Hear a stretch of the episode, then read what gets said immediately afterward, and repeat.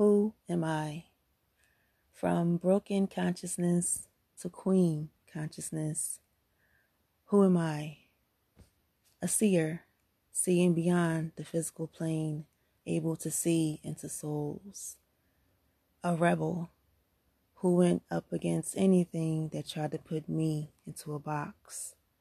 A gem put under, up against pressure, whose only choice was to shine a leader with the only choice to move forward and lead many into the light.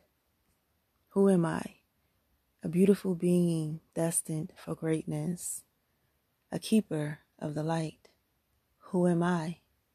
A knower, a fighter with the ability to stand up for what's right.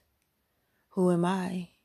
A lover, a manifester, a servant of God an intuitive goddess, a believer, a believer that all things will get better and work out for my greater good. Who am I?